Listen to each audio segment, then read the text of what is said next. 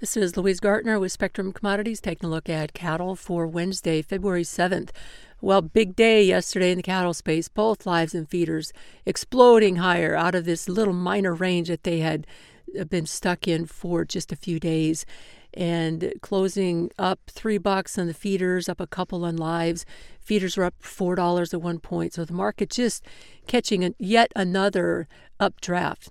So the you know the market is in this corrective phase from the long sell-off that it had starting in September and now we spent the last couple months just working our way back up and we're starting to get some acceleration to the upside. So an impressive run here over these last couple months. Uh, the cash market's been steady to strong. Box beef has performed well for the most part.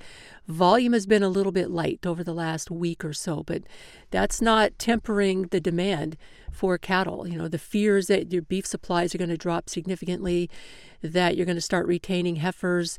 Demand for calves has been strong. such as removes more calves from the feedlots.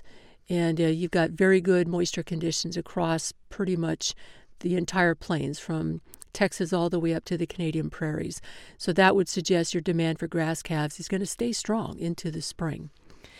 Taking a look at the cash trade, it's quiet so far this week, but box beef values were higher yesterday. Choice was up 59 cents at 294. Select up 83 at 285. The spread lost 24 cents. We're sitting at 947. Movement was 107 loads. So again, it's another light volume day. Uh, Monday was light. It usually is, but even at 85 loads, that's a little on the light side. Tuesday, Wednesday, Thursday, you tend to really pick up the volume, at 107 is still very light, especially for a Tuesday. Slaughter rate yesterday 125,000 head. For the week, we're sitting at 250,000. That's 2,000 less than a week ago and up 7,000 over a year ago. In the feeder cattle cash markets, a couple days ago, we saw around 9,000 head traded at 240.99 average. That's up about 8 cents over the previous day's average, and it does bring the 7-day average up 10 cents. We're sitting at 239.58. So the average price on Monday was right at where the seven day moving average is. So that's probably just going to be a push moving forward on this longer term average. But the bottom line is that demand for calves has been very strong.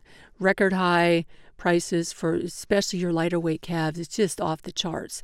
So, you know, it's, and again, you've got grass. I think demand for calves is going to stay strong until you see some indication that dryness is coming back. But so far, we just don't see that.